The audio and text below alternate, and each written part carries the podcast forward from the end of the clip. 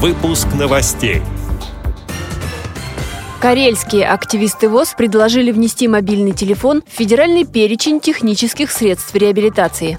На Ямале незрячий Барт научился играть на гитаре и покорил сердца публики. В Бийске пройдут соревнования по настольному теннису для незрячих. Далее об этом подробнее в студии Анастасия Худякова. Здравствуйте!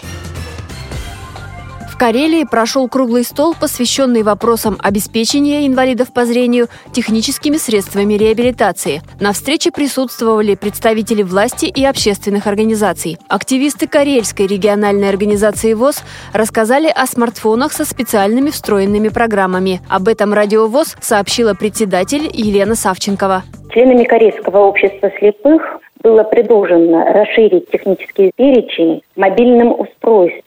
Данная инициатива была поддержана не только заинтересованными в этом средстве инвалидами по зрению, но и представителями, именно руководителем Главного бюро медико-социальной экспертизы по Республике Карелия. По заключению данного круглого стола будет собираться вся информация не только от общественной организации инвалидов по зрению, но и других организаций, и внесено предложение в расширение федерального списка технических средств.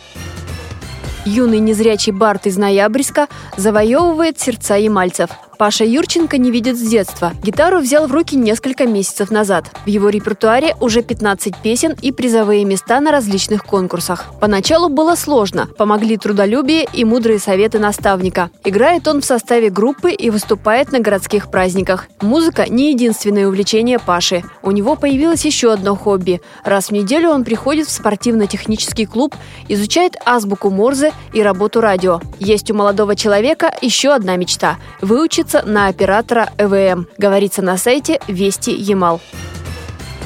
Бийск готовится к проведению соревнований по настольному теннису для незрячих. Открытый кубок Алтайского края. Они пройдут в октябре в рамках проекта «На пути к Параолимпу». Идея поддержана грантом губернатора. Также планируется приобретение спортивного оборудования. Появятся новые теннисные столы, звуковые шарики и перекидные табло для счета. Судей для турниров подготовят на специальном учебном семинаре. Участниками крупных межрегиональных соревнований станут незрячие и слабовидящие спортсмены Сибири и Урала Урала, а также слушатели Бийского центра реабилитации слепых, воспитанники школы-интерната и спортсмены Бийской и Барнаульской местных организаций ВОЗ. Как отметил председатель Алтайского регионального отделения Федерации спорта слепых Андрей Фефилов, в 2015 году шоу-даун включен в реестр видов спорта России.